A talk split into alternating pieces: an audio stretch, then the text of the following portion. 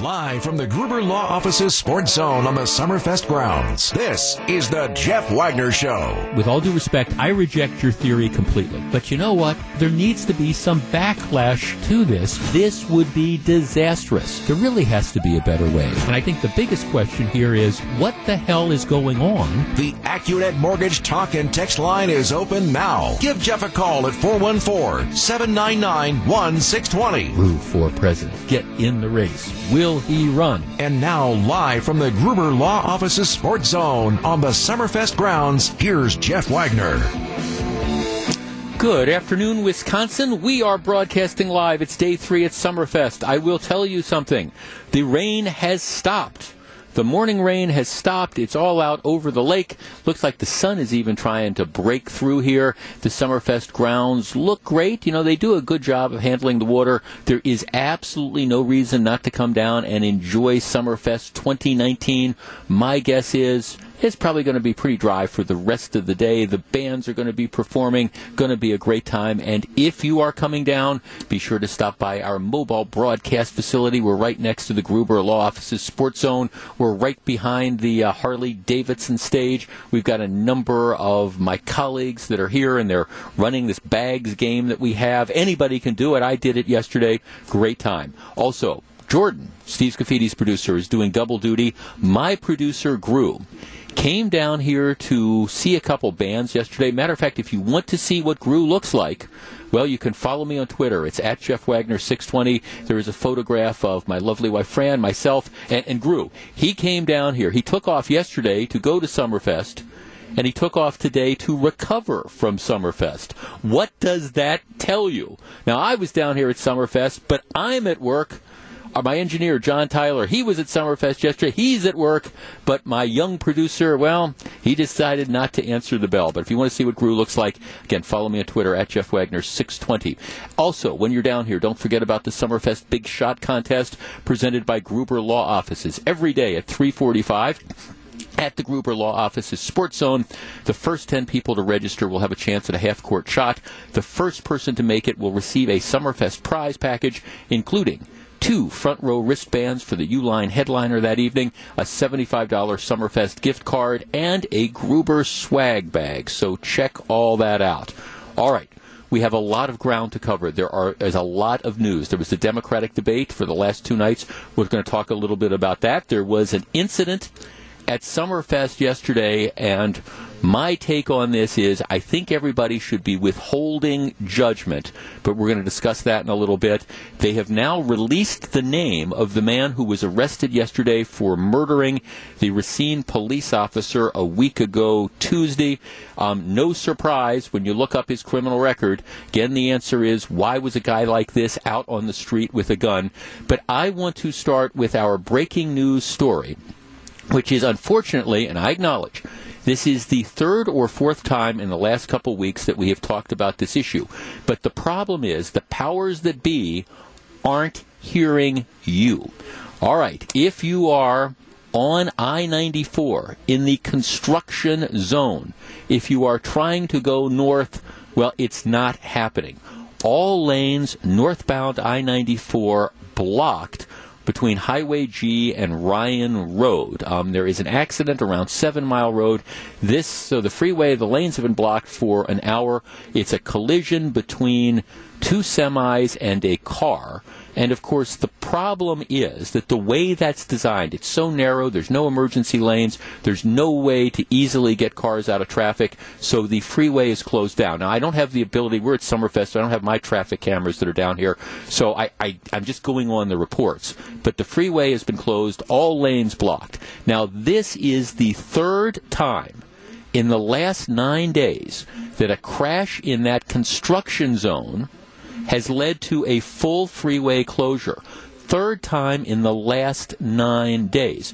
And of course, we all remember the story from last week where you had the massive crash. Matter of fact, there's now been a lawsuit filed by the the the truck driver, the semi truck driver who was killed trying to avoid plowing into cars who um, lost control earlier. They've now filed a lawsuit against the driver of the first semi truck. What happened a couple weeks ago is you had a semi driver heading southbound lost control of his vehicle. He hit a retaining wall on the right bounced across, hit that, that concrete barrier in the middle, knocked the concrete barrier into the northbound lane of traffic. A number of cars slammed into the northbound barrier, and this freeway driver and the semi driver coming northbound heroically, heroically just essentially veered his semi off the road in an effort to stop from plowing into these cars. That semi driver has passed away. His estate and his late wife have filed a lawsuit against the driver of the semi that caused all this. But this is the third crash in the construction zone in the last nine days that have brought this to a full time closure. And of course, it hasn't just been the last nine days. We have on a regular basis during my show, it seems like two or three times a week, the program is interrupted by traffic problems full freeway closures or major lane closures in that particular area a number of people are now focusing on this, and, and the word that gets used a lot of times is death trap for that area. For its part, the Department of Transportation, they say nothing to see here. You know, this this is designed in accordance with our safety standards. And of course, what's happened is they've narrowed the lanes. You've got this concrete uh, median strip, which apparently doesn't stop people from, if you ram into it, from knocking that median strip into you know oncoming traffic. Um, you have no emergency lane, no shoulder, so no way to get at disabled cars, and you have a speed limit. It only goes down to 60, which means that you got people probably driving 80 miles an hour through it. I have been saying for a while, but particularly the last couple of weeks, the DOT needs to wake the heck up what they are doing there right now is not working. And I don't care if their safety protocols say it's okay, it's not working. They need to right away dramatically lower the speed in that area. I think they also need to seriously look at whether or not they want to lower it from three lanes to two lanes. And I understand that's going to lead to traffic backups. I get it. But if it makes it a lot safer and it avoids the third full freeway closure in the last nine days, isn't it worth it? 414-799-1620. That is the Accunet Mortgage talk and text line. The Department of Transportation's position appears to be nothing to see here we're not going to make any changes. My point is, how many more full freeway closures? How many more collisions? How many more people are going to have to lose their life before we recognize that there's an issue going on here and we need to figure out something to do to do it better? 414-799-1620. That's the Accunet Mortgage talk and text line. And if you travel that route, on a regular or semi regular basis, I guess my question to you would be all right, should we just let it stand like it is for the next several months or however it's going along to take to finish this project?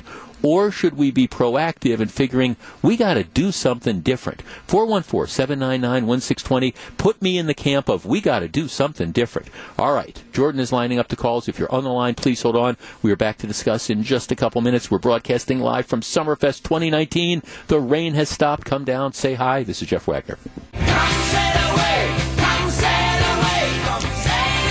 That is, of course, Styx. They're performing this evening, 10 o'clock at the U.S. Cellular Connection stage. It's day three of Summerfest. Okay, a couple people say, well, you know, this is the third time you've talked about it in the last two weeks. I understand. It's because every day there's a different story, it seems, and nobody at the Department of Transportation is doing anything about the mess that is on the freeway. Before we go to the calls, let me just give you a sample of the text. Jeff, I drive to Chicago once a week. I 94 is absolutely scary. I hate it, and I don't get it. The Department of Transportation needs to do something. All right, here's another one. Jeff, there was also an accident there southbound this morning. I drive it every day. It's an absolute mess. Jeff, I drive a semi. The lanes are narrow. More importantly, they are rough and they bounce large trucks back and forth. The new concrete is rough as well. By the way, I'm stuck here again. Yeah, if you're just tuning in, another major closure there because of an accident. Um, it's just, you know, one after another of these problems. It's simply not getting any better. 414 799 1620. Let's start with Jeff in Gurnee. Jeff, you're on WTMJ. Hey, good morning, Jeff. Hey, Hi. You know, this just a, this is just a broken record. You know, it's uh, the lane, and you hit on all of them. The lanes are too narrow. Uh, there's no escape. You know, there's no way to escape a hazard. you know, on either side. Uh, right. Uh, the speed limit is too fast. The speeds are too fast. Um, but yep. you touched on it earlier. I think the ideal solution would be to go down to two lanes. That way, you could at least make the lanes wider. Um, you know, and not even so much lowering the speed limit, but enforce it, which they have difficulty right. doing because right now there's no place to pull anybody over down there. So they, they, right, yeah, you can't get in there. Yeah, to enforce it. So you know, right. It, it's poorly designed. It was poorly thought out, and, and it's it's a disaster. They just somehow need to slow people down going through there. However, they have to do well, it. Well, well, right, and and I guess there, there's things that you could do if you wanted to be aggressive. I mean, you could you could station state patrol people somewhere in that area, running radar or whatever, and then you could have people, you know, willing to pull those people off when they come out of you know the area. But I, I agree, it, it, there's no real where it's difficult to enforce. I don't know. Back here when we were doing the zoo interchange, we, we did that that zipper merge thing where they did away with the lane. Okay, that was a pain in the butt, but it I don't think we had the problem problems with that that we seem to be having here. And I guess I don't know about you, but I'm I don't want to see anybody else die on that freeway. And it's just frustrating that day after day after day you keep having these collisions. It's a heavily trafficked area with trucks, so there's a lot of trucks going back and forth, and they get into dust up with cars, and bad things happen, and nobody seems to care. Thanks for the call. I appreciate it. 414 799 1620. Let's talk to Mark in Union Grove. Mark, you're on WTMJ. Good afternoon. Yeah, good morning, Jeff. This is Mark. Hi, Mark.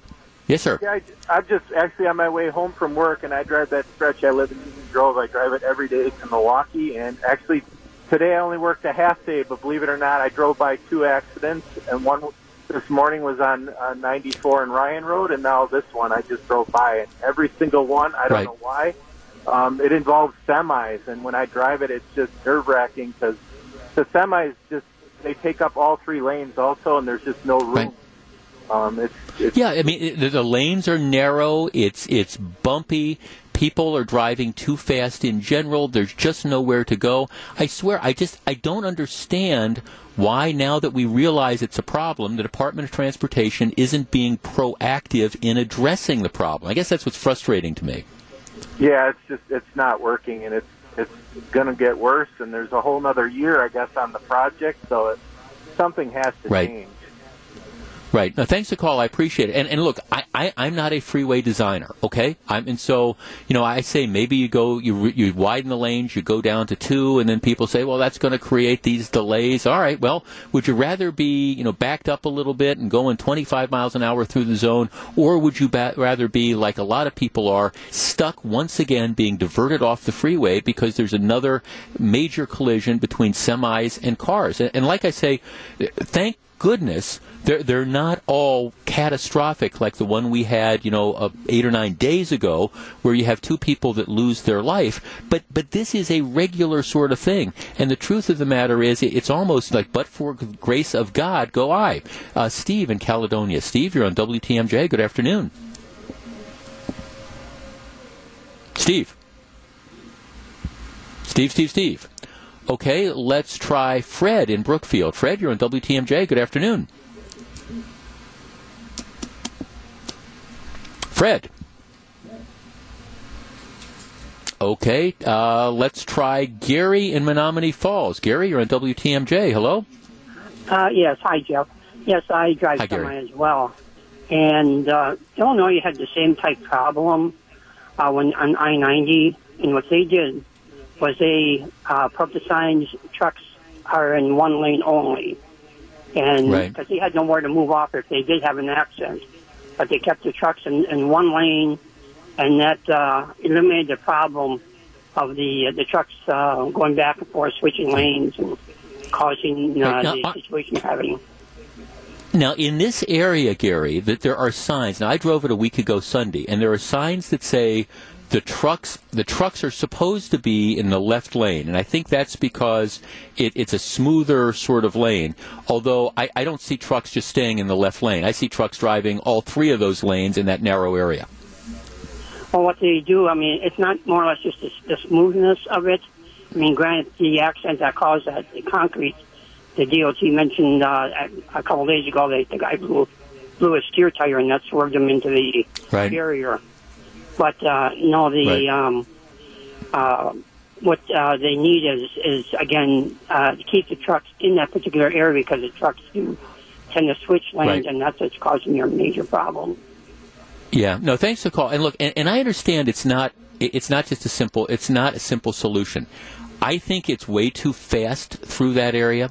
I think 60 miles an hour, just as a posted speed limit, is way too fast. And you're everybody's right. There's people that drive distracted. There's people that speed. So if the speed limit is 60, you got cars driving 70 or 80 miles an hour through these these narrow and and if you haven't driven it, it it the lanes get smaller. Okay, the lanes get narrower, and then it zigzags. So I mean, you really you got to be paying attention, and there's really very little room for error.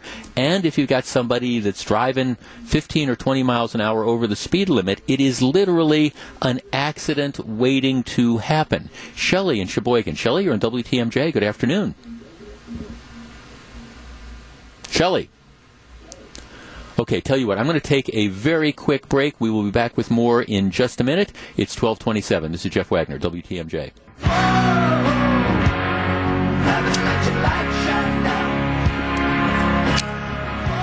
Welcome back. We're broadcasting live. It's day three of Summerfest. The sun is actually trying to poke through the clouds, but the rain is out of here. It's 70 degrees. Going to be a great afternoon and evening. Stop down. This is Collective Soul, who's playing at the Uline Warehouse. I had an opportunity to really walk around the grounds extensively yesterday. It's amazing. Some of these new stages, including the Uline Warehouse, just just amazing. If you haven't been down to Summerfest in a couple years, I would really encourage you to come on down and check it out. You will be stunned at all the new infrastructure and all the great stuff that's going on. Oh, I can't believe it. Ooh, ooh, she all on me, on me, me, me. I think she want me, want me. Nah, I can't leave her lonely. No, ooh, I can't believe it. We're back. This is Jeff Wagner. That's T Pain performing right behind me, 9:45 this evening at the Harley Davidson Roadhouse. It is day three of Summerfest. The rain has stopped. The sun is trying to break out. A little bit overcast right now, but 70 degrees outside. Uh, no reason not to come down here. Folks on the grounds are doing a great job of trying to deal with like standing water and stuff, and people are here having a lot of fun. So come on down. Maybe bring a rain jacket for a little while, but no reason not to come down to Summerfest and enjoy it. All right. Here's my lead in on this. I want to be careful. I would advise everybody to be careful about jumping to conclusions. I don't know. I am not in a position to say whether we have a Jussie Smollett situation here, but this is one where I think people would be advised to wait until more details come out. Now, you know the Jussie Smollett situation. He was the guy who was on Empire who um, reported that he had been attacked on the coldest evening of the winter by two guys that were wearing Donald Trump Make America Great Again hats, and they put a noose around his neck, etc., etc. Remember all the attention it got? And this, you had thousands and thousands of people who were sending out notes on Twitter saying, "Oh, this is terrible, and what an embarrassment this is for Chicago, etc., etc." How awful it was. Now, remember how that turned out. It was a complete and total hoax.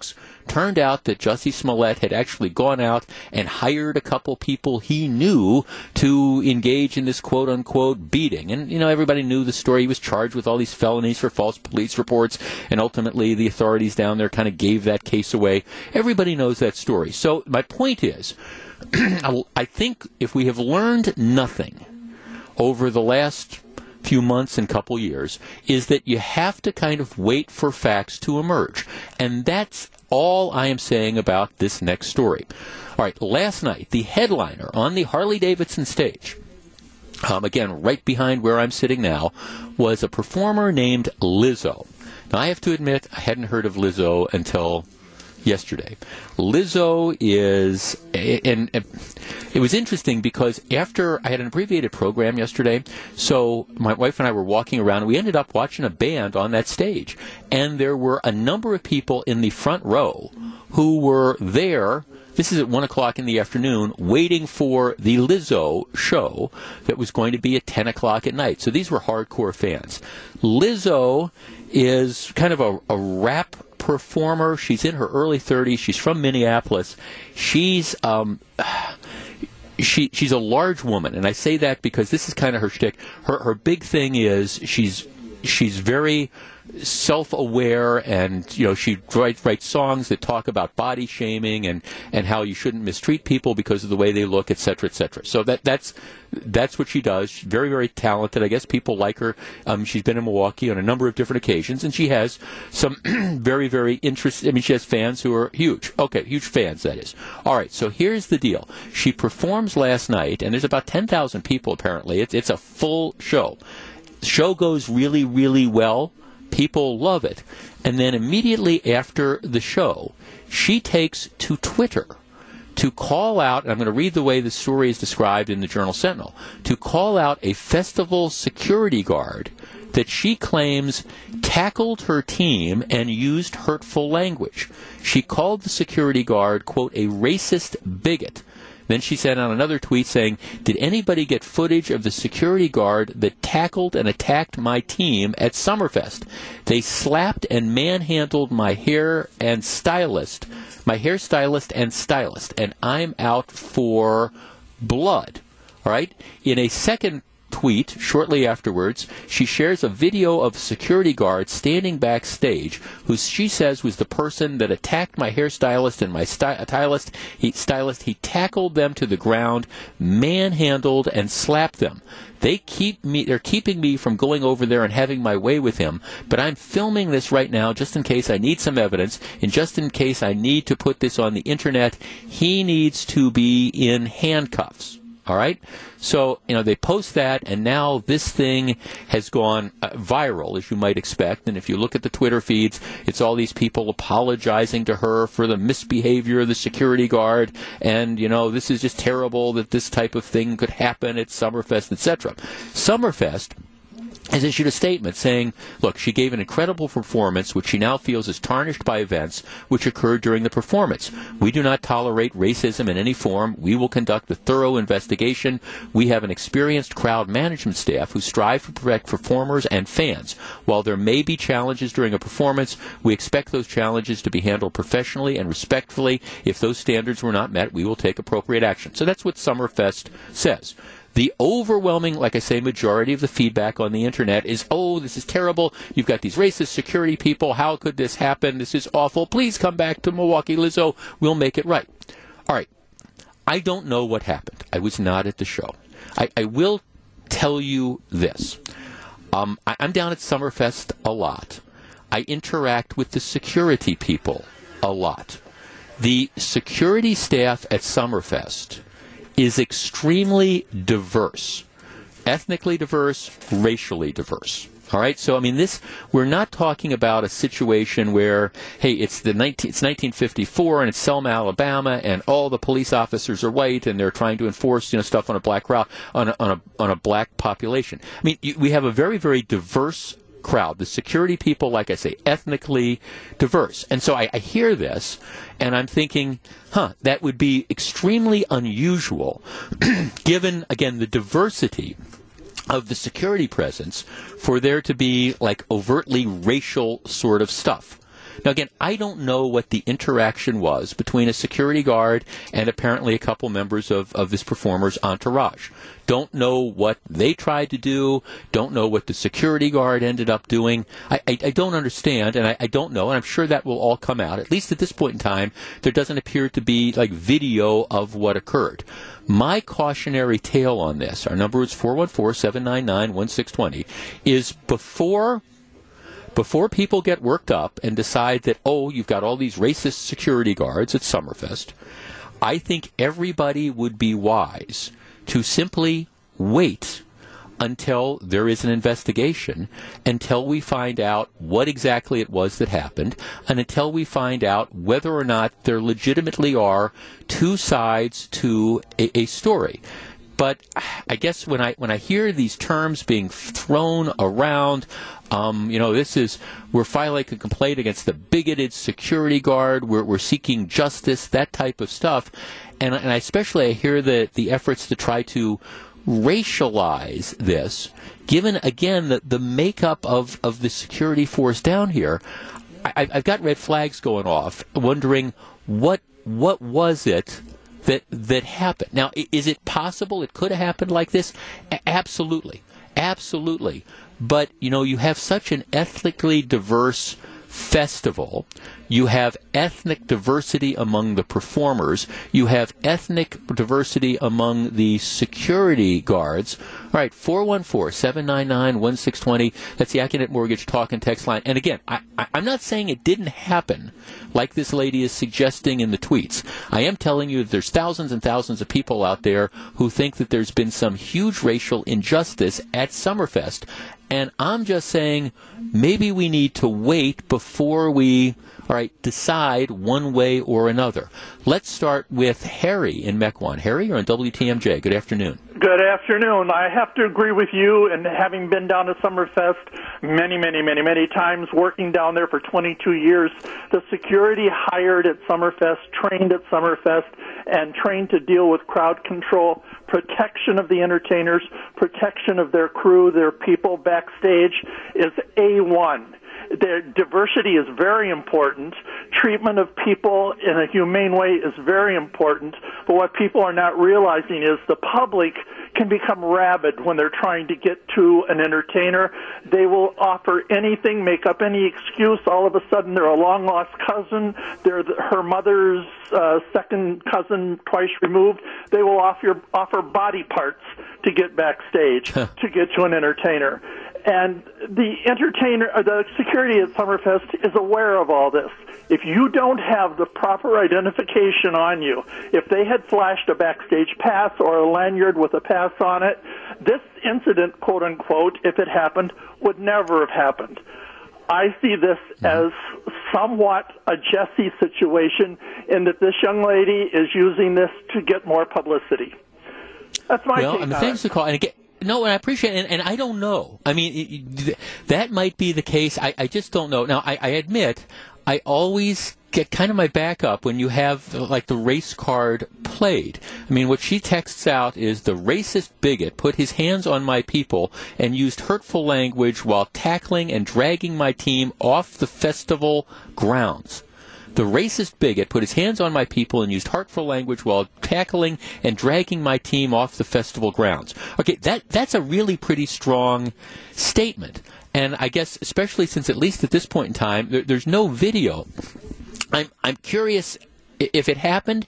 It is appalling if it had happened, obviously, you know, somebody who, who did that doesn't belong working in security and, and maybe criminal charges are appropriate if, if it happened that way.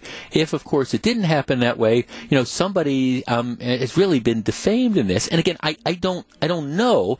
It's difficult for me, again, to, comprehend something like that going on, given all the diversity that's here. Now, can you get can you get a security guard that's got an attitude? Well, of course you can. I love the security people and the ushers at Miller Park. I told a story a month ago. I had a bad experience with some part-time guy, you know, but but that that's that's the aberration. This sounds I guess this sounds over the top, and and maybe it had happened, and I'm not saying it didn't. I'm just saying as I look at these you know, the, the Twitter responses, people from all over the country, oh, this is terrible, these racist people, all oh, this, this is awful. My only thing is, all right, let's figure out what happened before we overreact to this because again this is one where it strikes me that there's got to be two sides to this story if there is a story at all. All right we're going to take a quick break. This is jeff wagner wtmj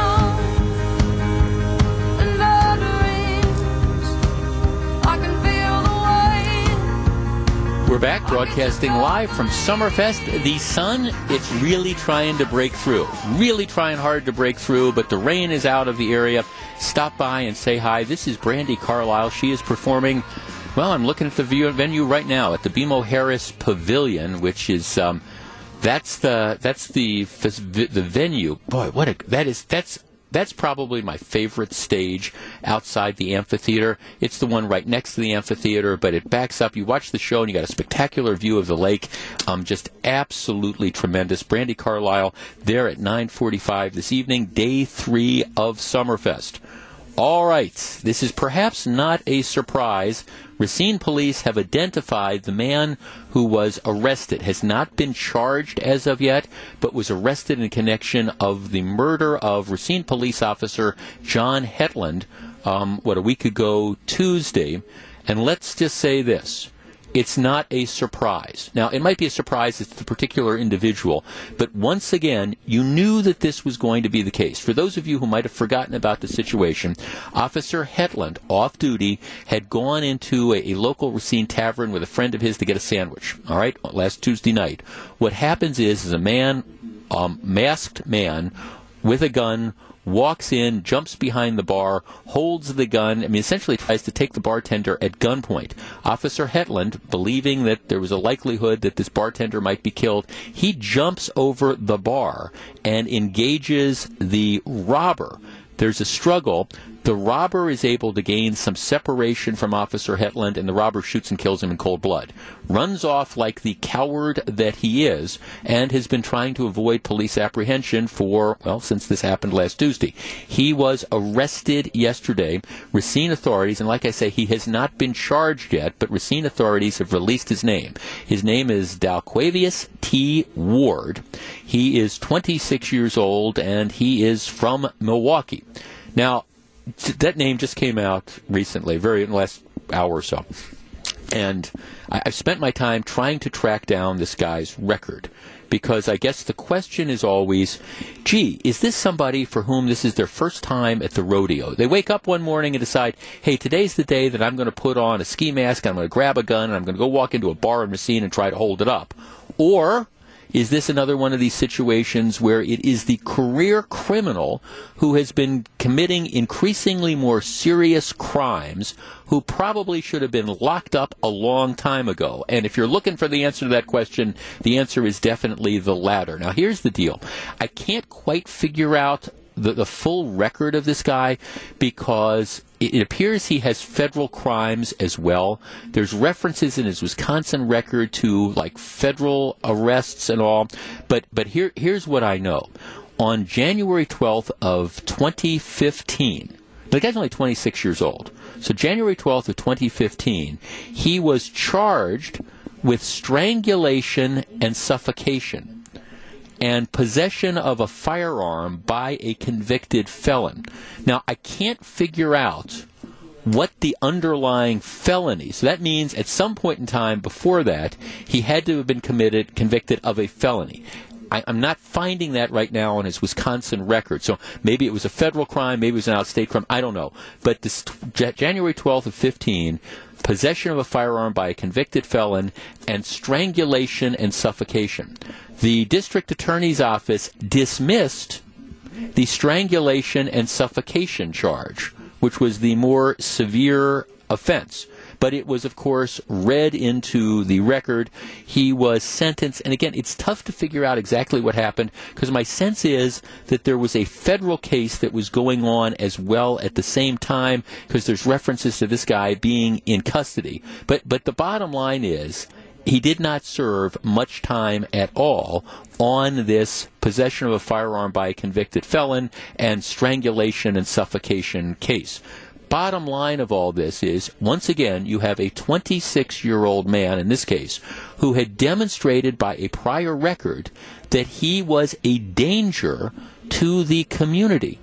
And despite that, he was back out on the street in a position that in June of 2019, he can walk into a bar wearing a mask and carrying a gun. And for everybody who wants to talk about you know, increased penalties for gun crimes and things like that.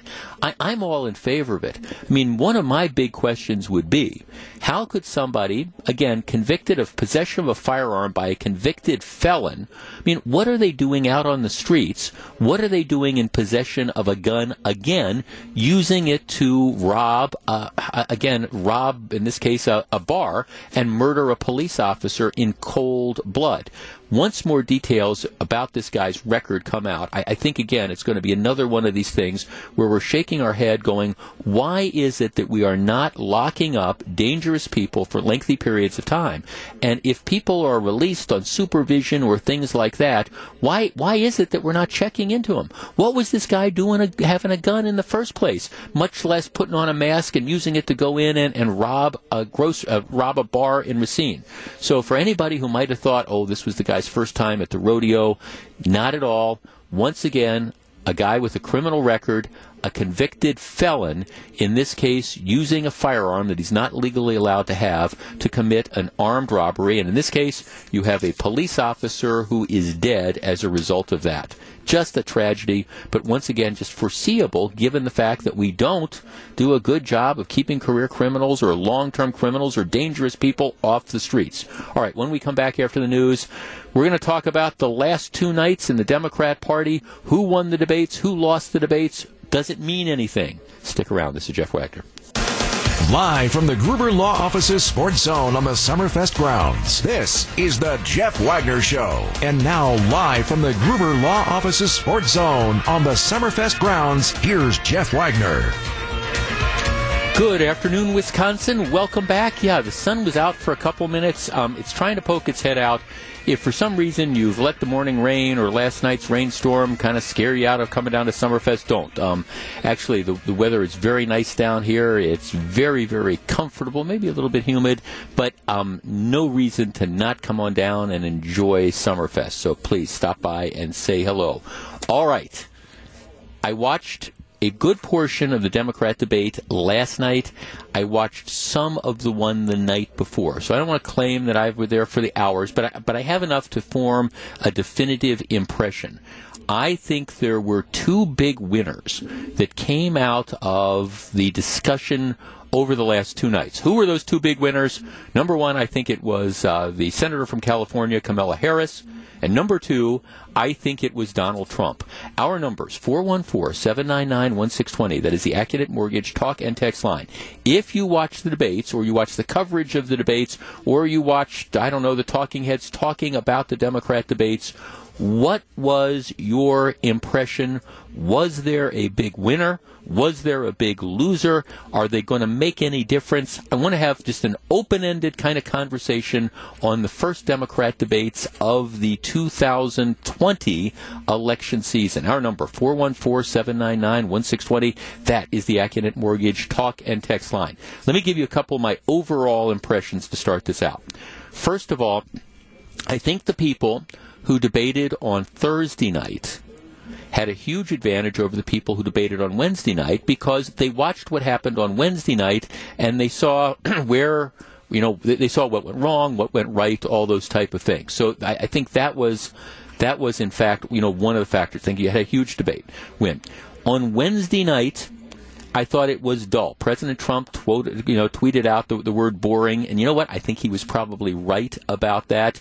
I, I don't think anybody. I, I think if you were a front runner on Wednesday night, if you were a Cory Booker or you were an Elizabeth Warren, you didn't hurt your cause but I don't know that anybody stood out to the point where you said, okay, gee, I'm kind of undecided about this, and I, I got to, now I'm going to write a big check for Elizabeth Warren. I, I don't think that happened on Wednesday night.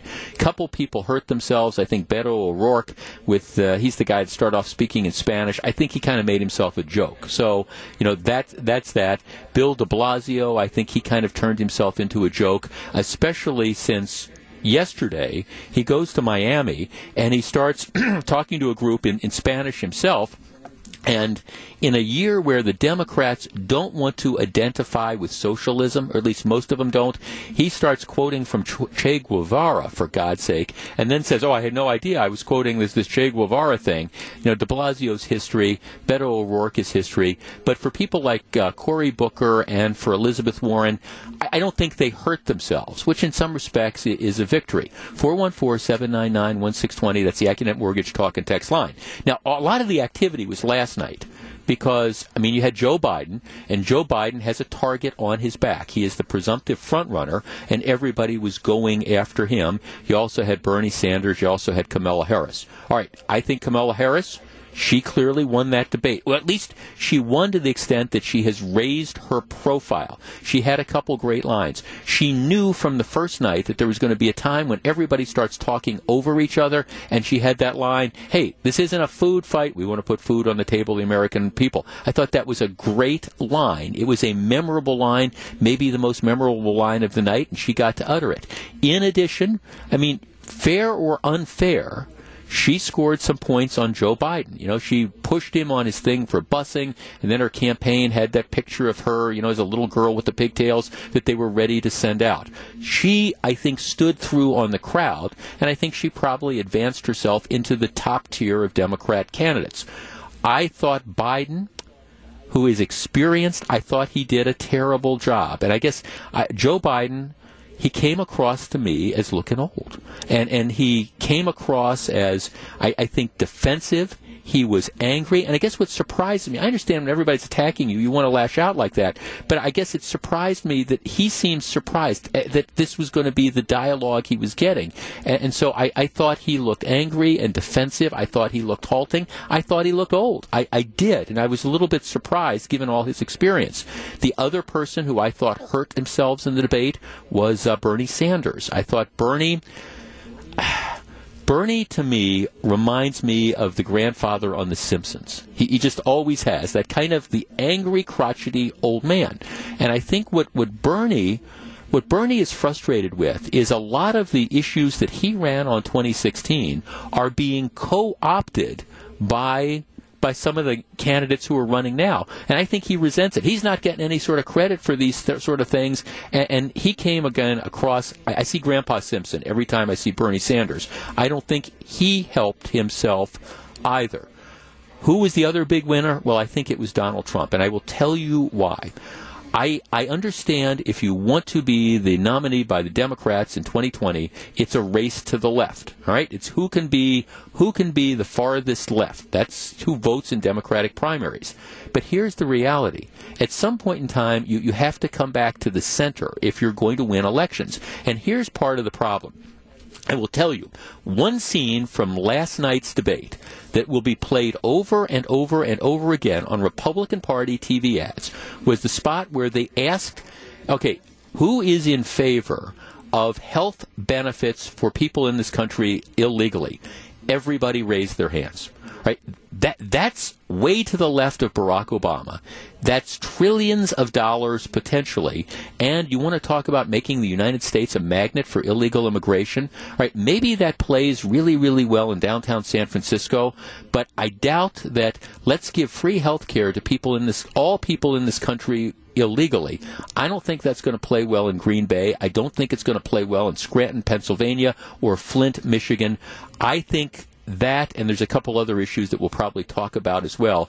I think, I think those were gifts to the Donald Trump campaign because it's going to allow him to play some of this stuff back and scare the heck out of people. The whole debate about Medicare for all, nationalized, essentially doing away with private insurance in favor of like socialized medicine, some people might like it.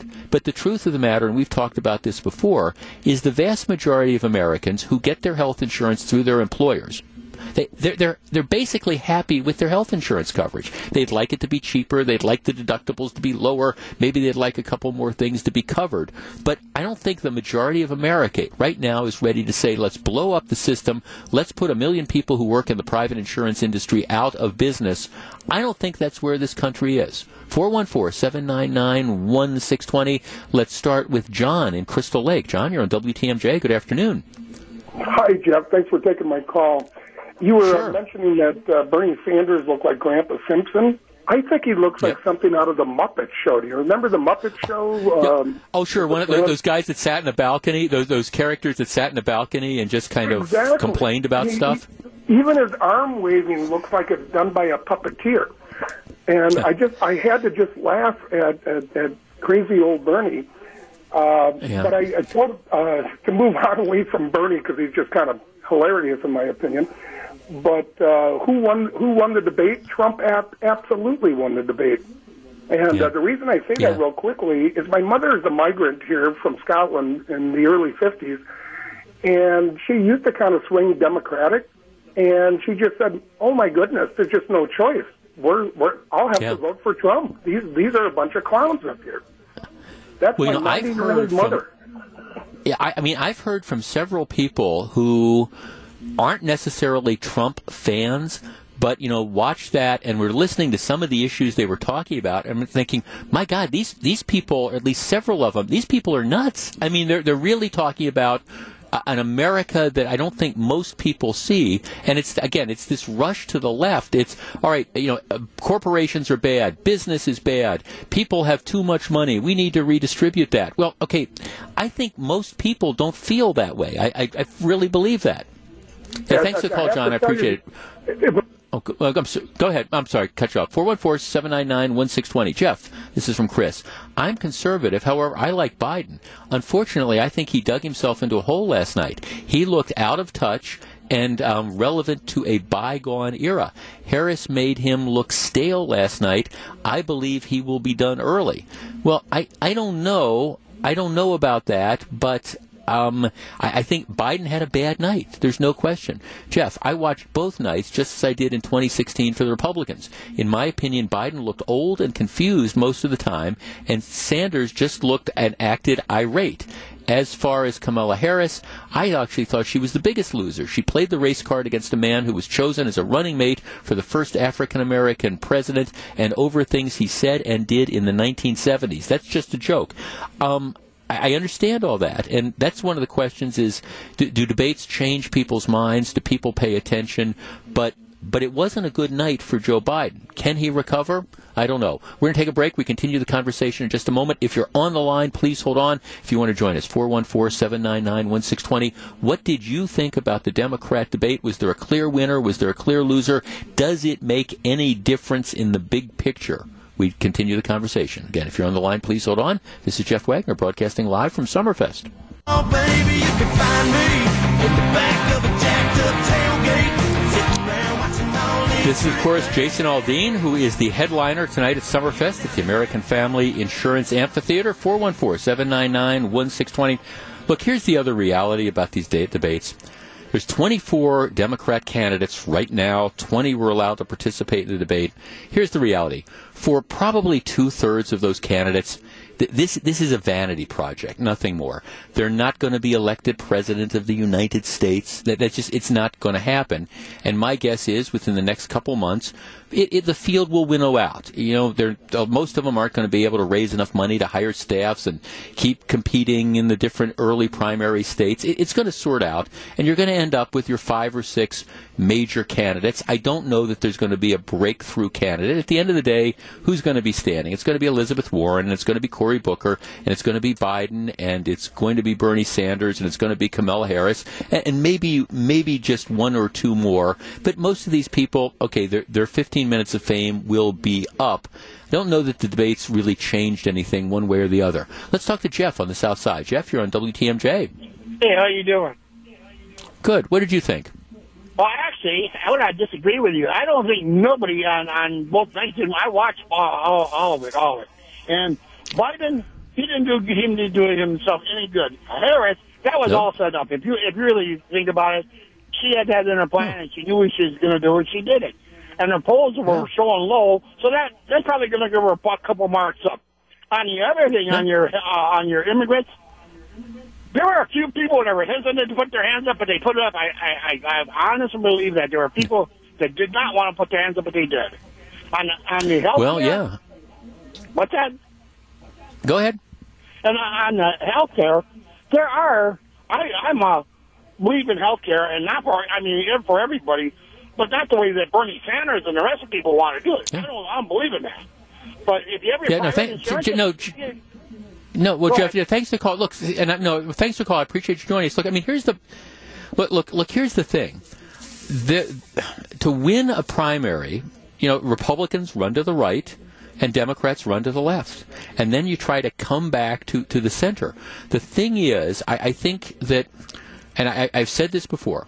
I think that a, a centrist, a center left Democrat, somebody like a Joe Biden, I think poses the greater challenge to President Trump. Although, like I say, Biden, Biden didn't look good last night. Biden to me looked looked old and Biden to me looked kind of out of touch, and maybe it's time to t- pass the, the, torch.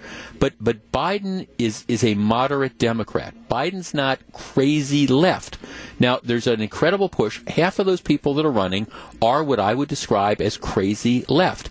and I, I think a lot of America is going to be scared by them. But again, you got to be to the left to, to end up winning, you know, a Democrat primary.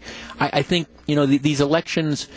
If, if you think back, you know, to the Republican um, debates back in 2016, you know, you had you had a time where Nikki Haley. I mean, she was she was the flavor of the month, or the woman whose name is escaping me now, who's the business executive from California. She did a great job at one of the debates, and she was, oh, this is going to be it. And at the end of the day, it didn't make any difference. And, and I think to a large point, that's kind of the case as as well. In the postmortems, Kamala Harris does very very well. Um, and and I think you know Joe Biden. If I'm the Biden folks, I'm back at the drawing board, figuring, okay, moving forward, we got to figure this out because we're going to have a target on their backs. Moving, you know, th- this is going to be a constant sort of thing, and Joe can't get angry, and Joe can't get upset, and Joe can't lash out, and he has to show that he's up for the job. One other, one other entity that I thought was a big loser was NBC. I we can we put a man on the moon in 1969 and NBC can't figure out how to make their equipment work in 2019. I mean, it's it's like for goodness sakes, you've got all these problems with microphones and you know people talking over them, etc. It, it just if if I was at NBC and, and they had they had different problems on both nights, but they had problems on both nights, it shouldn't be that tough I mean, like I say, we put a man on the moon. You'd think that you'd be able to figure out a way to cut off people's microphones or to stop all this type of stuff and, and, and present a debate, even a debate with 10 people. So, you know, individuals will decide this debate will ultimately be relegated to the dustbin of history, but at least for the moment, Kamala Harris, she's going to get a bump in her fundraising, probably raises herself into the top tier of candidates. I think the big parlor game would be you know, figure out when it is that they get down to 10. How long will 14 of the candidates be able to stay in? How many will drop off before the next debate at the end of next month? This is Jeff Wagner, WTMJ, broadcasting live from Summerfest. Everybody's talking about like they just can't wait to. This is Kane Brown. He's one of the opening performers for Jason Aldean. That's at the American Family Insurance Amphitheater down here at Summerfest. Hey, um, my, my regular producer, Grew, well, he took the day off yesterday to go to Summerfest, and then he's taking the day off today to recover from Summerfest huh, that's either good planning or, you know, he's a wimp. One of those two. Can't figure that out. If you want to actually see what Crew looks like, um, he was down here wandering around the grounds. My wife and I were down here yesterday. You can follow me on Twitter at Jeff Wagner 620. There are the three of us. Like I say, he stayed, we went home, but I made it to work the next day. That says something.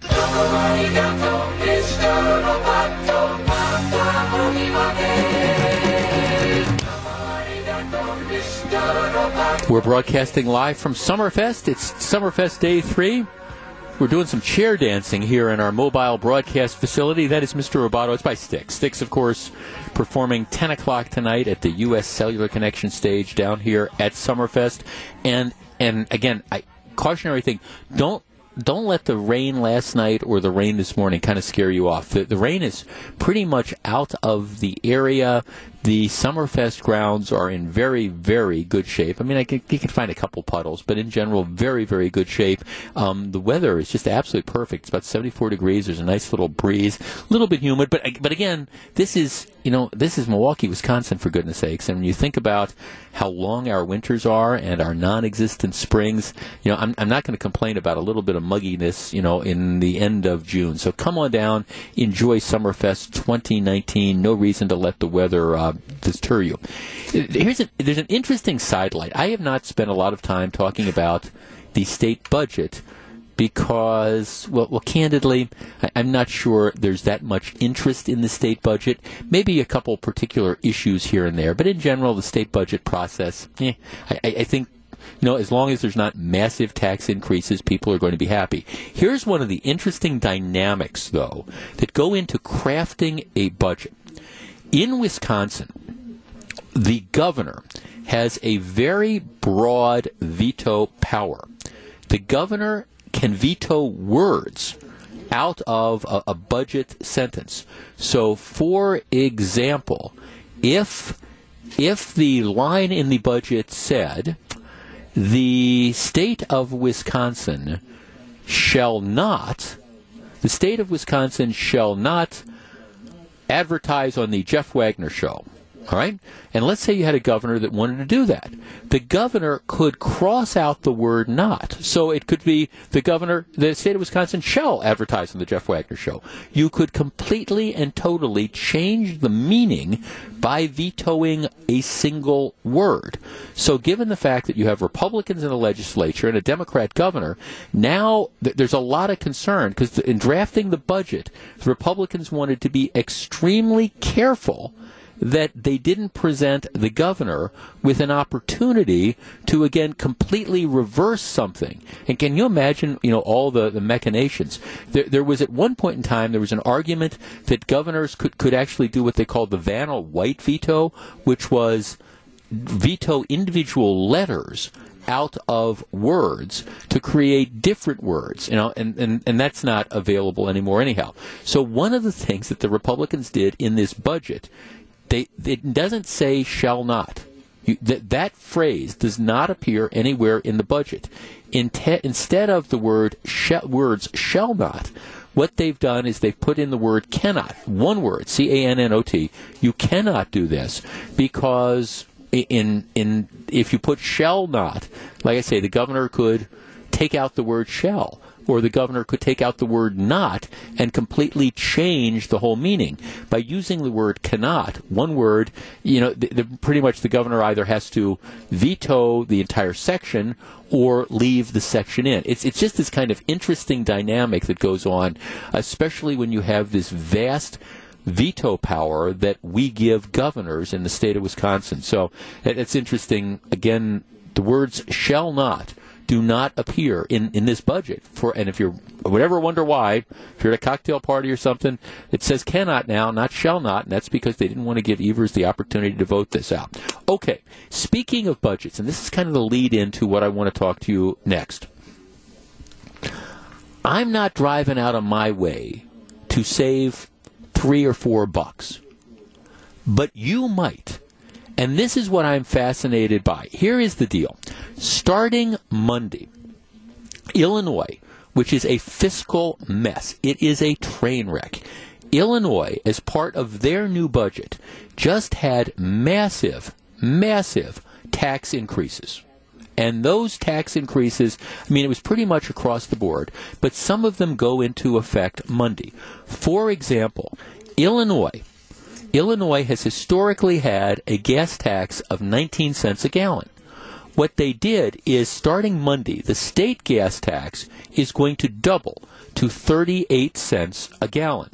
On top of that, a number of municipalities have the ability to put their own local taxes on top of the state gasoline tax, and that goes into effect Monday.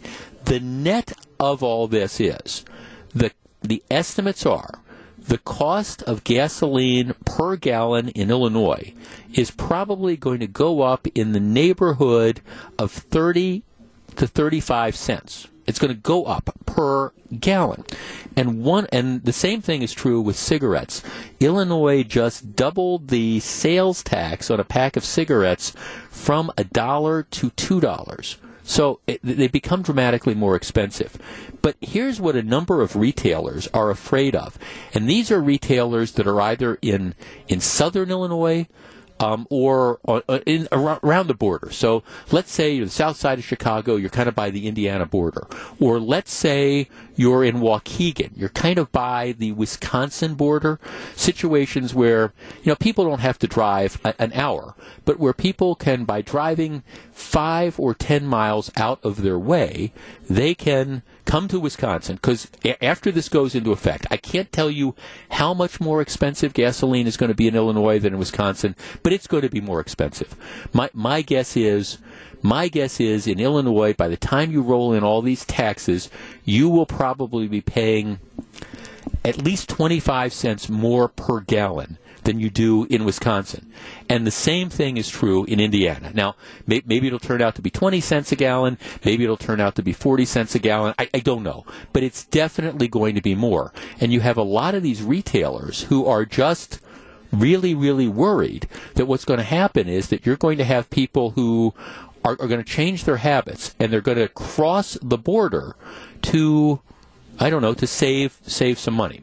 All right, our number is 414-799-1620. That is the Accunet Mortgage talk and text line. At what point for gasoline, how much do you have to save on gasoline before you start driving appreciably out of your way to, to do it? How much per gallon? Like, for example, if it's somewhere there's one gas station that's convenient to you that's 279 and you can get it by driving slightly out of your way and you can get it for 269 do you drive slightly out of your way to do that what is that tipping point? And if you lived in northern Illinois, if you lived in Waukegan, or you lived close to the to the Indiana border, all right, and you could, I don't know, by by driving five or ten miles out of your way, you could, I don't know, save two fifty, save four bucks, save five bucks on a tank of gas. Would that be enough to motivate you to do it? Is this gas tax? Is it going to cause people to maybe cross state lines? And at what point do we do it? Because at some point in time, at some point in time, we all do that. Well, and I guess if I can save ten or fifteen dollars, or if I can save hundred dollars, if I can save five hundred dollars, it's worth it to go somewhere else. On a regular basis, where is your tipping point? 414-799-1620. That's the Accunet Mortgage talk and text line. We're back to discuss in just a moment. Jordan is lining up the calls. If you're on the line, please hold on. How much do you say have to save to make it worth your time to go significantly out of your way to get that savings. We discuss in just a moment. If you're on the line, please hold on. This is Jeff Wagner broadcasting live from Summerfest. We're broadcasting live from Summerfest. That's Collective Soul performing at the Uline Warehouse. if you're watching me, I, am now banging my head against our Formica counter in our mobile broadcast facility. If you tune into the podcast that, that's available through our, our WTMJ mobile app, you, you, you hear, I know I rail about this, but that stuff on the freeway, this is the third major long term closure in just the last nine days. I 94 in that construction zone is a death trap. It is also just an accident waiting to happen. And my frustration, and we talked about in the first half hour of the program today, is that the DOT doesn't care. The DOT says, well, you know, this, this conforms with our safety standards. And instead of making adjustments, day after day after day, we have major accidents and then major delays. They have to be able to do better. Speaking about traffic and speaking about driving, state of Illinois on Monday is about ready to implement a massive gasoline tax increase. My guess is what that means is a gallon of gas will probably be cost probably cost somewhere between 25 and 40 cents more in Illinois than it will in Wisconsin or Indiana. A number of the people close to the border are just terrified that people are going to change their driving habits and they're going to start going to Wisconsin or Indiana in order to, you know, get their gas. How much of a savings does it take for you to go out of your way? Let's start with Don in Oconomowoc. Don, you're first. Good afternoon. Yeah, good afternoon. Um, you know, I, I feel sorry for those people down there. Uh, if yeah. I did live in Waukegan, and uh, I drive a big conversion van. Gets about 15 miles a gallon. It's got a 30 gallon tank. Uh, you know, I guess my break even on it would be about 20 miles, and that's just a stone's throw for the people in, in Waukegan to go tank up. I'd be ahead. I'd be ma- I'd be ahead if I went 20 miles and and filled up. Right. So I would. Right. So for somebody, yeah. The first thing I first thing would be is okay. Like I said, I'm sorry for you you business owners, but it's got to be a big fu to uh, to, to the state of Illinois. You, you can't, you know, well, you did this to me. Thank you. Well, yeah, no, thanks for the call. I appreciate it. Well, this is, I mean, there's there's no question about. Um, there, there's no question that I think that there's going to be an impact. Like, like I say, if I have a, a regular convenience store or gas station that I go to, I'm not going to bail on that for three or four cents a gallon. I, am not. But at the same time, if I can drive a couple miles, and to me, it's probably it, it's a function of two things. It's a function of how far out of my way do I have to go, and it's a function of what the cost savings is. But I will tell you, if if I can save 20 or 25 cents a gallon. Okay, mine my tank is probably like it's a, typically a 10 gallon fill up. You know, that's 250. Yeah, I, I will will I drive a few miles out of my way to save, you know, to save um, um, that money, yeah, I, I will I will do that. You know, now am I going to drive 30 miles out of my way? Probably not. Let's talk to Ron in Sussex. Ron, you're on WTMJ. Hello. I Hi, just Ron. drove up from uh, Naples, Florida, and I intentionally fill up in Indiana because gas is already very expensive in the Chicago area. Right. You know, and uh, I, I was kind I listened to the fellow you just talked to in Oconomowoc. His math didn't seem to to, to jive. If he's going to drive 20 miles out of his way, then he's got to drive 20 miles back. That's 40 miles. He gets 15 miles to the gallon. Let's say it was 45.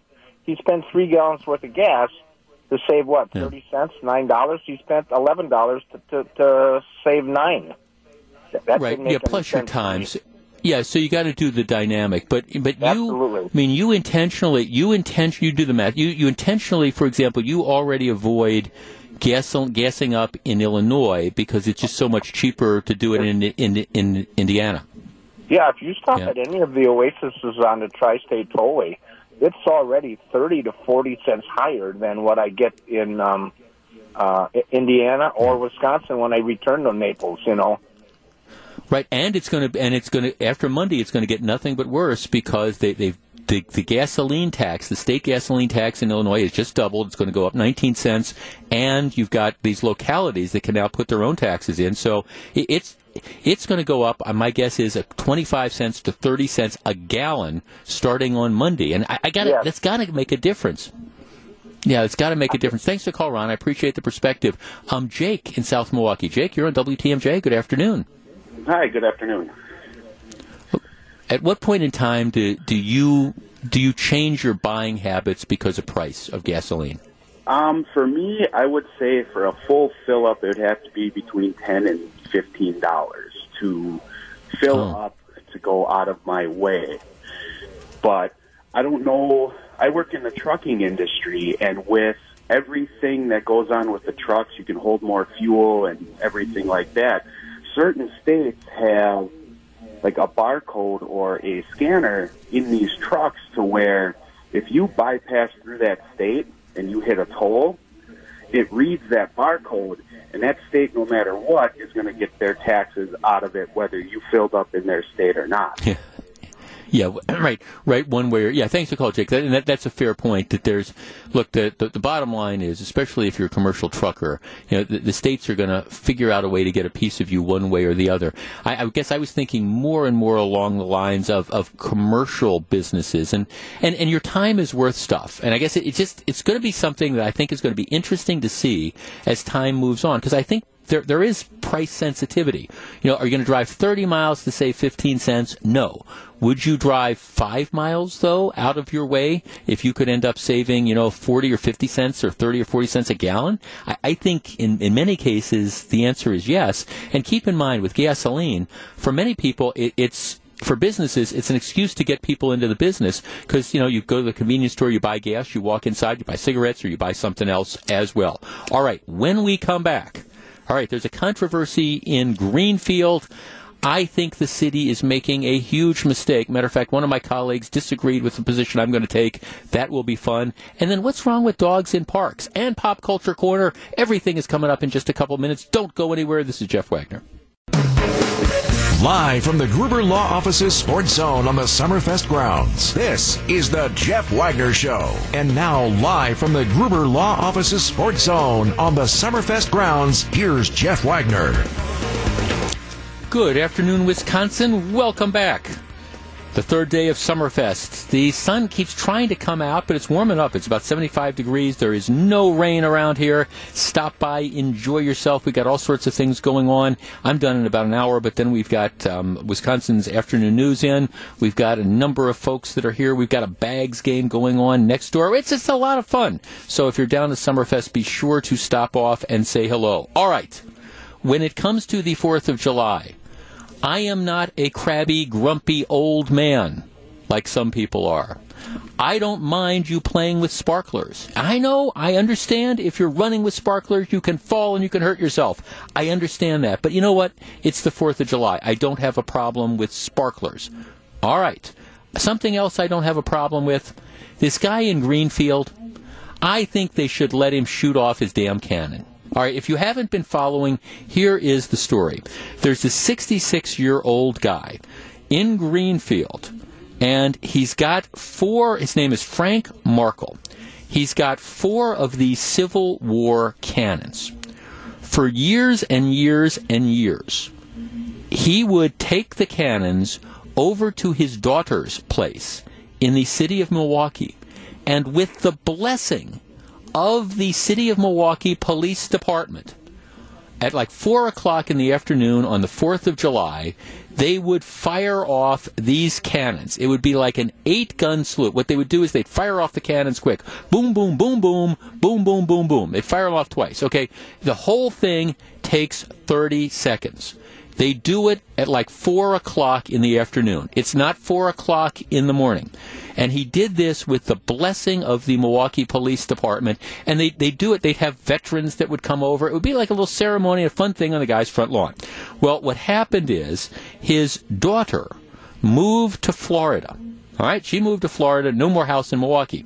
So what he started to do is he said, okay, here's the deal.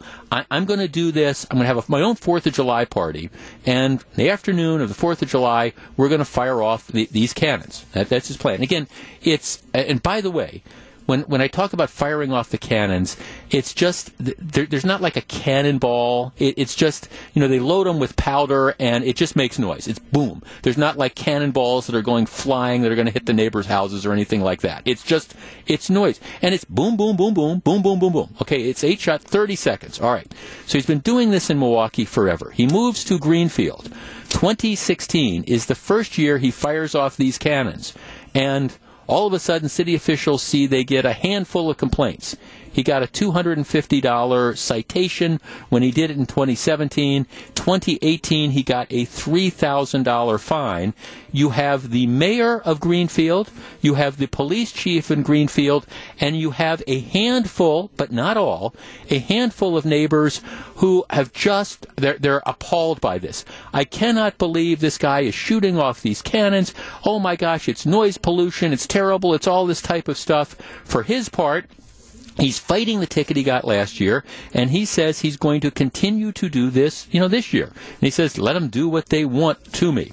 Our number is 414 799 1620. That is the Accunet Mortgage talk and text line. Here's the bottom line the mayor of Greenfield, the police chief of Greenfield, and a couple of the people that, that, are complaining about this that live next door to this man or in the immediate vicinity. Here's the bottom line. You desperately, desperately need to get a life. It is the 4th of July. If he was doing this at 1 o'clock in the morning, I understand. If he was doing this for hours and hours on end, I understand. I, I, get it. But you know what?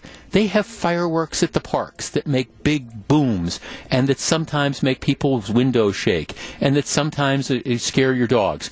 This morning, there was a thunderstorm, thunder over my house, and it was freaking out my little dog. Okay, well, I, I understand that. But what am I supposed to do? Are we supposed to outlaw thunderstorms? 414 799 1620. That is the Accunet Mortgage talk and text line under these circumstances, and I understand they have this noise ordinance in Greenfield like they have at other places saying you can't make unreasonable things like that, but I will tell you something. My guess is barking dogs and Harley Davidsons roaring down the street and any one of a number of things create a much bigger hazard than this guy shooting off this cannon in the middle of the afternoon on the 4th of July for 30 seconds. 414 799 1620. Let's start with Denise. She is in Greenfield. Denise, good afternoon. Hi, Jeff. Thanks for taking my call. Hey, let this yes, guy ma'am. shoot his cannon off. Um, I'm not too far from there and it's once a year, and I'm on a loop where Harley tests their motorcycles down my street, and it's far louder than this poor man. Yeah. Right, and it's and it's constant and it's continuous. This is right. it's thirty seconds at four o'clock on the fourth of July. What's the matter with some of those neighbors out there, Denise? I don't know, but you know what, Jeff? I think there's a lot of neighbors that are for him and would be happy to pay his fine. So Well, yeah, well, well, no, well, well, no, well, thanks for the call. Well, the bigger point is, okay, to the mayor of Greenfield, to the police chief of Greenfield. All right, this is one where it's the Fourth of July. Look, and I understand that you got a handful of people that are going to complain, but the truth of the matter is, you're going to a handful of people that are going to complain about everything. I would argue, my guess is, if you're talking about disruptions and noises and the house shaking, you know, people who live near a number of the county parks um, around here um, who, who, shoot off the fireworks on the 4th of July. My guess is it's a sustained thing. Gosh, the fireworks are 30 minutes, 45 minutes. Some of those are loud, the same sort of stuff. I mean, for goodness sakes, the guy, it's 30 seconds. Boom, boom, boom, boom, boom, boom, boom, boom. 414 799 1620. Scott in New Berlin. Scott, you're on WTMJ. Good afternoon. Hey, how's it going? Real well, thank you. Okay, I, I mean, I, maybe I just need to be a grumpier guy, but it's the 4th of July, for goodness sakes. This guy, he does it once a year. It's a tradition. I would think people would embrace this. So I just caught the tail end of your story, but um, funny thing is, I have a neighbor right across the street from me. He's an old veteran, and he has a cannon that he shoots off every 4th of July. In New and Berlin? okay. Yeah, in New Berlin. And it is a great experience. I got to shoot the cannon for the first time a couple of years ago, and um, I'm not sure if all the neighbors are for it, but my family sure loves it because it's something different, and it doesn't really make yeah. that much noise, and it doesn't really distract right. anybody, and I see no problem with it. Yeah, th- thanks for calling, Scott. I guess, see, look, that that's my point. I mean, look, I, if we were talking about stuff that was going on for hours, yeah, I understand that. I, I get it. If we were talking about stuff that was going on, you know, oh, at, at midnight on the 4th of July, he shoots this stuff off and you wake everybody up. I, I get it. I, I mean, I, I understand. You have to be part of being a good neighbor. But for goodness sakes, you know, my guess is over the 4th of July weekend, there's a lot more distracting stuff and there's a lot noisier stuff that's going on in Green field than this guy for 30 seconds shooting off the cannon. And and I just I'm so sick of this this grumpy old let's get off my lawn. Okay, we don't like doing that. Oh gee, um, it, it, it freaked out the dog. Well, the thunderstorm probably freaked out the dog today too. 414-799-1620. Jim in Waterford. Jim, you're on WTMJ. Good afternoon. How are you guys doing? I'm well, Jim. What do you think about this? Should the guy be allowed to shoot off his cannon? Yeah, I don't have a problem with that. And Just as long as he's not using actual cannonballs, that's perfect. yeah. It's fine. Right, right. I, yeah, I, I, right, yeah, I get it. Right. Obviously, if he was shooting off cannonballs and you had, you know, things blowing up in Greenfield, that would be a different story. But no, it's just th- these are these demonstration yeah. things. They just make noise. Boom, boom, boom, boom, boom, boom, boom, boom. I, it's loud. I live in Waterford on the lake, and our neighbors, New Year's Eve, Fourth of July, we have fireworks all the time, and nobody right. complains about it. Right, exactly. No, thanks for calling. See that? I mean, my guess is all right, and I'm I, I, I, get invited every year to a party on the Fourth of July. Um, friends of mine live in Whitefish Bay. They live on on on Lake Michigan. They're just south of Klode Park, where they have the fireworks things, and there are neighbors that that you know shoot off fireworks. You're not supposed to do it, but but they do it. And, you know, no, nobody complains about it. But I will tell you, I mean, candidly, if you were worried about noise, I, I would say, you know, fireworks for an hour or two are more annoying, you know, firecrackers for an hour or two are more annoying than boom, boom, boom, boom, boom, boom, boom, boom. I just, just embrace this, for goodness sakes. Really. Let's talk to um, Tim in Milwaukee. Tim, you're on WTMJ. Hi, Jeff. Thanks for taking my call. Yes, sir. Uh, what do you think? I, I used to live in Greenfield up to about two years ago, and I'm not sure what neighborhood this guy lives in, but the one I lived in wouldn't have had any issues with this, so I, I don't know what's going on. What it comes down to is this is 30 seconds out of your year. Get over it. Yeah. Yeah, that that that that's it. I mean, you really do need to get a life. I mean, and there's some people saying, well, the house shakes a little bit or the dog gets up. I, I understand that. I, I get it, but you're right. It's 30 seconds out of your life at four o'clock in the afternoon on the 4th of July. To me, I would. Um, I, I, I mean, I would just embrace it. I, if I was one of these neighbors, I'd go over and I'd watch this thing. How cool must that be to see? Absolutely. Um, I don't know this neighbor. The address I've got. The paper has the address: four thousand four South Shady Lane Court in Greenfield.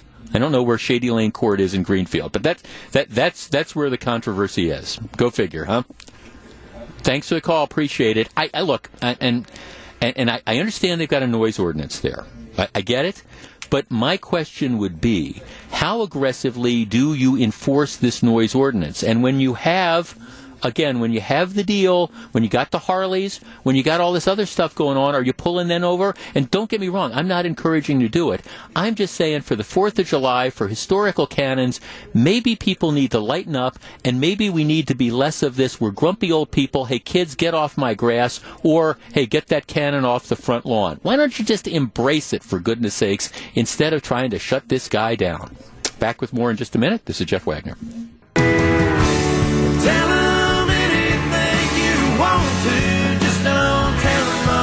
Jason Aldean performing at the American Family Insurance Amphitheater tonight at Summerfest. Pop Culture Corner coming up in just a couple minutes. Don't go anywhere. But I, I, look, I talked about this when it happened last year. The issue hasn't gone away.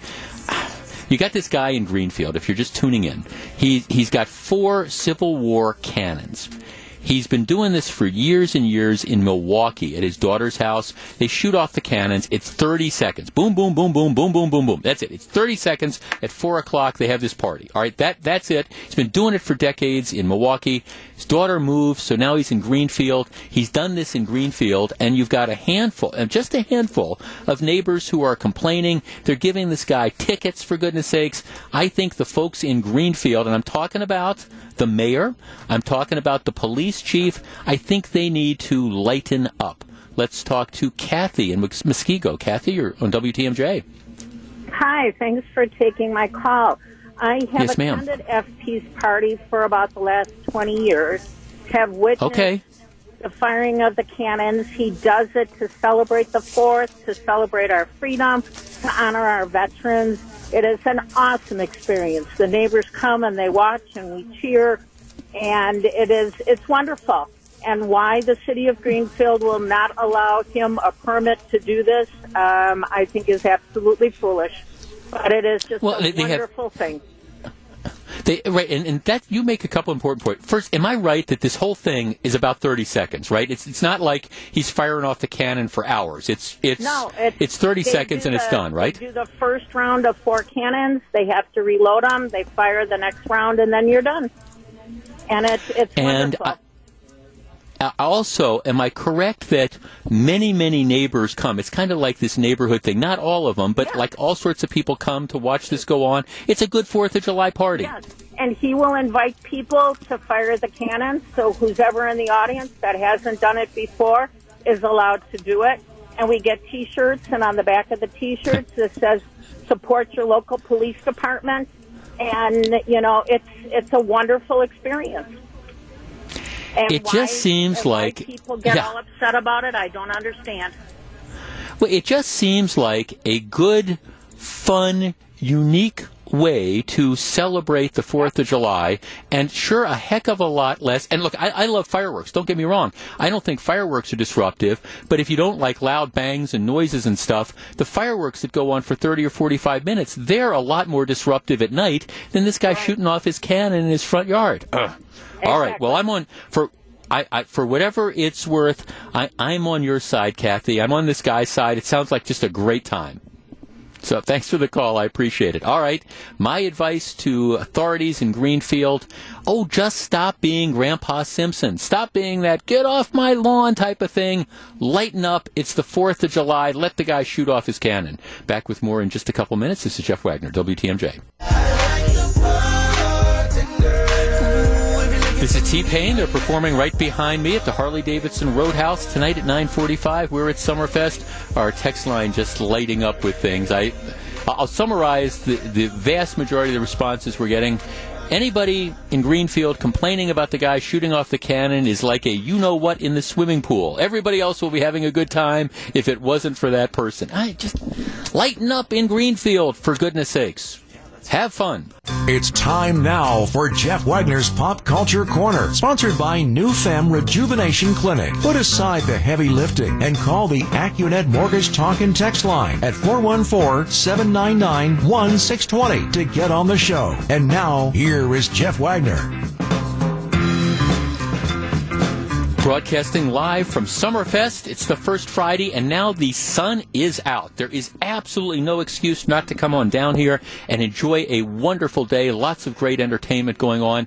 I, have mentioned this once or twice. If you follow me on Twitter at Jeff Wagner 620, there's a photograph of, of my wife and myself and my producer Gru, my regular producer, who's off today because he took off yesterday to go to Summerfest, and he took off today to recuperate from Summerfest. All right, you know, I guess it's nice to be young. But in any event, if you want to see what he looks like, follow me at Jeff Wagner 620. But one of the things that he did yesterday is one of, he came down here with one of his friends, and he was telling me he bought tickets to this outlaw music festival that was going on. It started from one until around to like eleven. He didn't the only he only wanted to see one act, and it was this act called Dawes that was performing like at two o'clock in the afternoon.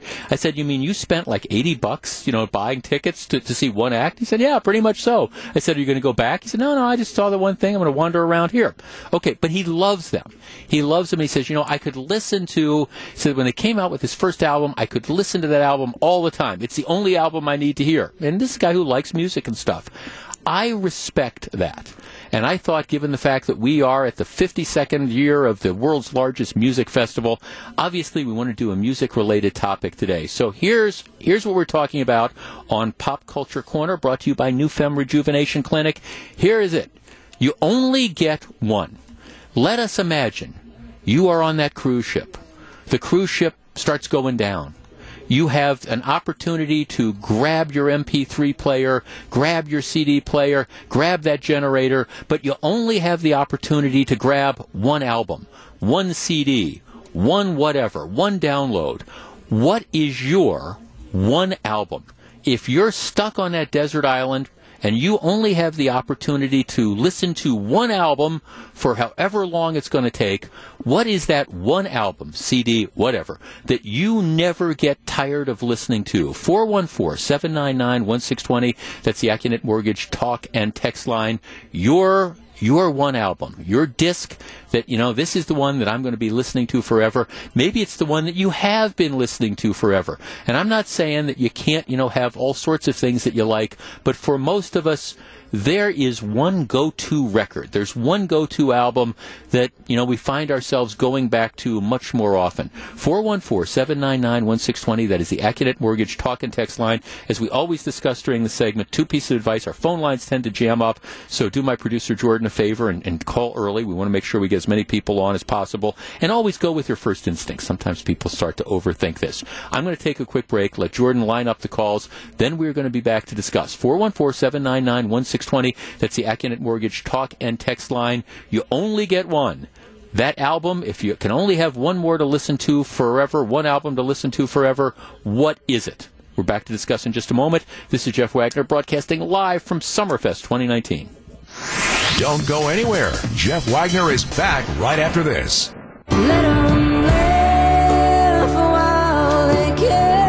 Brandi Carlile, of course, she's performing at the BMO Harris Pavilion tonight at 9:45. The sun is out. It's a great day at Summerfest. Come on down. Okay, you only get one album. Before we go to the calls, let's kind of go through our text line that's exploding. Jackson Browne, Running on Empty. No argument there. Peter Paul and Mommy by Peter Paul and Mary. Okay. Um, let's see. The White Album by the Beatles. Supertramp, Crime of the Century. Uh, another one for Running on Empty. Goodbye Yellow Brick Road by Elton John. Yeah, you can argue that that was one of his best. 414 799 1620. Okay, let's start with Rob in Green Bay. Rob, you're first. Hello. Oh, wonderful! I got the pole position here. You know, you know, Jeff. You got the you got the inside position. Yeah. Okay. What's the album? Uh, my, the album is called Going Out of Style, and it's by the Dropkick Murphys. Probably not the most famous in these parts, but if you go out on the East Coast, it would be crazy. Yeah, do you like the Dropkick Murphys? You a big fan of that band? Yes, I am. Yeah, okay. Thank, thanks for calling. very, very, very entertaining. They're kind of political and stuff, but very entertaining. Jason in Mequon. Jason, you only get one. What is your album? Hey, Jeff. I'll take the outside row here. Uh, Metallica, Black and Black. okay. Tell me. I mean, are, are, you a are you a heavy metal guy? Are you a headbanger?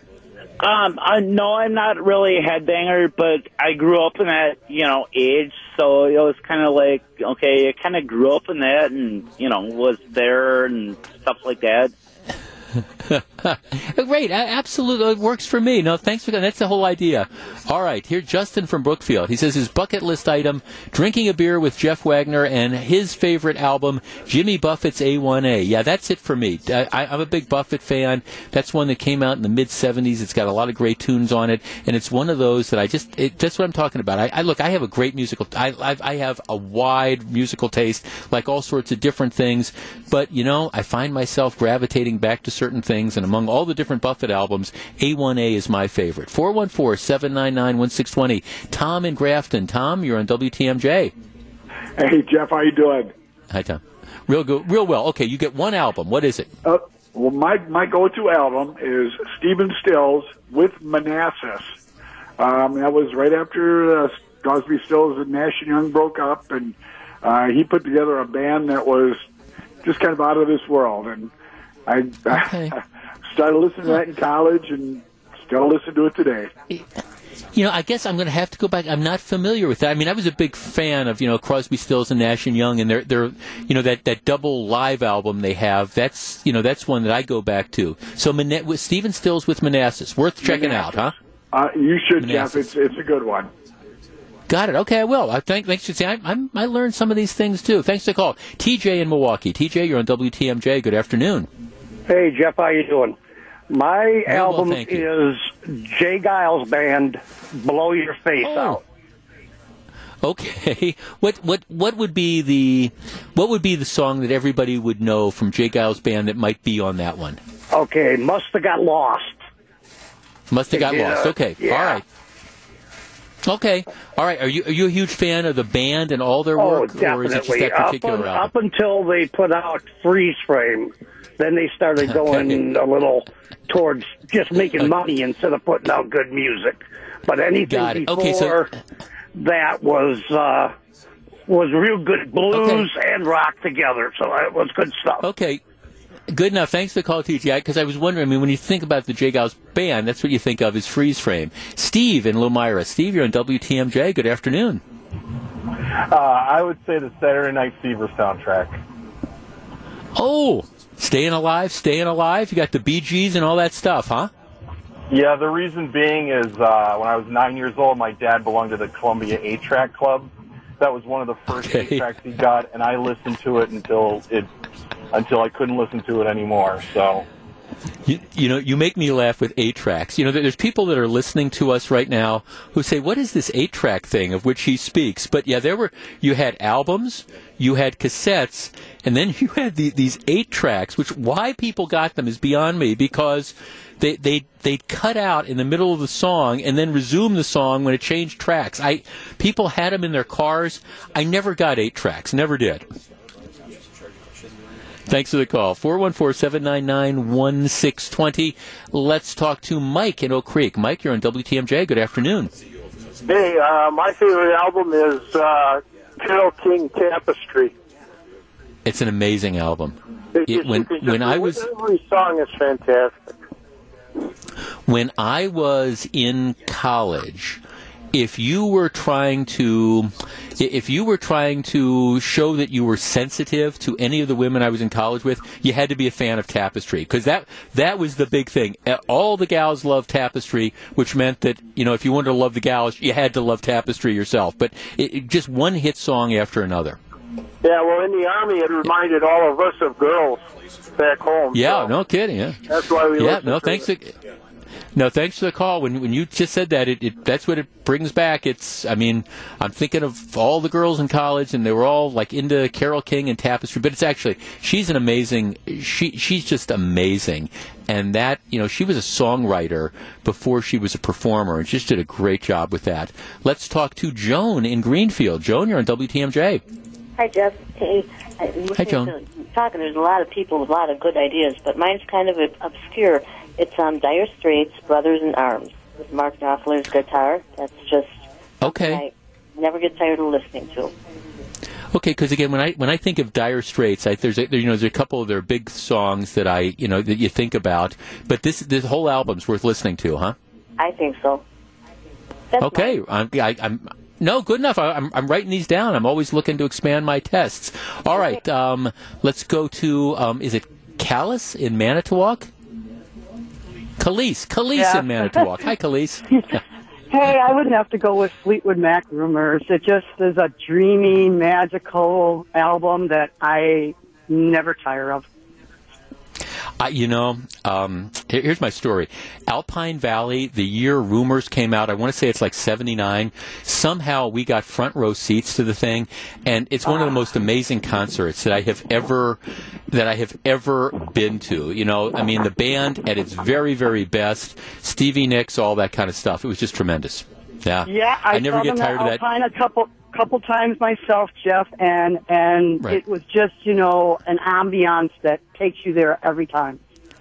It does. Do you like the? I mean, I like the I like the first Fleetwood album too, with with the, with the new band. I mean, I the self-titled one, Fleetwood Mac, the one before Rumors. I thought that was outstanding too. Yeah, I can pick Thanks. any of the Yeah. Fleetwood Mac albums out, and and and I'm fine with them. Yeah, I, yeah, wor- works for me. You know, Rumors is tremendous. Let's talk to Lisa in West Allis. Lisa, you're on WTMJ. Hi, thanks for taking my call. Hi, Lisa. My get one album. would be Lynyrd Skynyrd, Gold and Platinum. Okay. All right. You're, you're talking to a huge, huge, huge Skynyrd fan. I love Lynyrd Skynyrd. I've got all the different um, albums. I guess I'm not quite. F- I, I've got all the individual ones. Is that like a greatest hits album? It is, and it's a little bit of a cheat Okay. because it is actually two albums. Okay. It's a double record Okay. set. So. Oh, okay, got it. But I mean, I'm a huge. Oh, I, I just, I, I love Lynyrd Skynyrd, and they're just. I don't think they get enough credit for, you know, how, how good they were. Okay, uh, don't tell me Freebird, but beyond Freebird, what's your favorite Skinnerd song? Give me three steps. Yeah, I mean, I, you know, it's funny. I that's that's what I was because that's if you hadn't said that, that's what I was going to say. Give me three steps for the door. Yeah, now huge, huge fan of Skynyrd. Lisa, thanks for the call. Love it. Okay, let me take a very quick break. Back with more in just a minute. We're going to find out what the Wisconsin Afternoon News Gang has on their mind. Um, I, I'm sorry, we had jam phone lines. Uh, just whatever. Do me a favor. Have some fun this weekend. Whatever your favorite album might be, just go back and revisit it. It will bring back great memories. I guarantee you, it will make you feel good. Doesn't matter how crummy your day is. You know, you listen to your favorite album. It'll take you back to that special time or place. That is the magic thing about music. Thanks for participating in Pop Culture Corner. Back with more in just a minute. This is Jeff Wagner.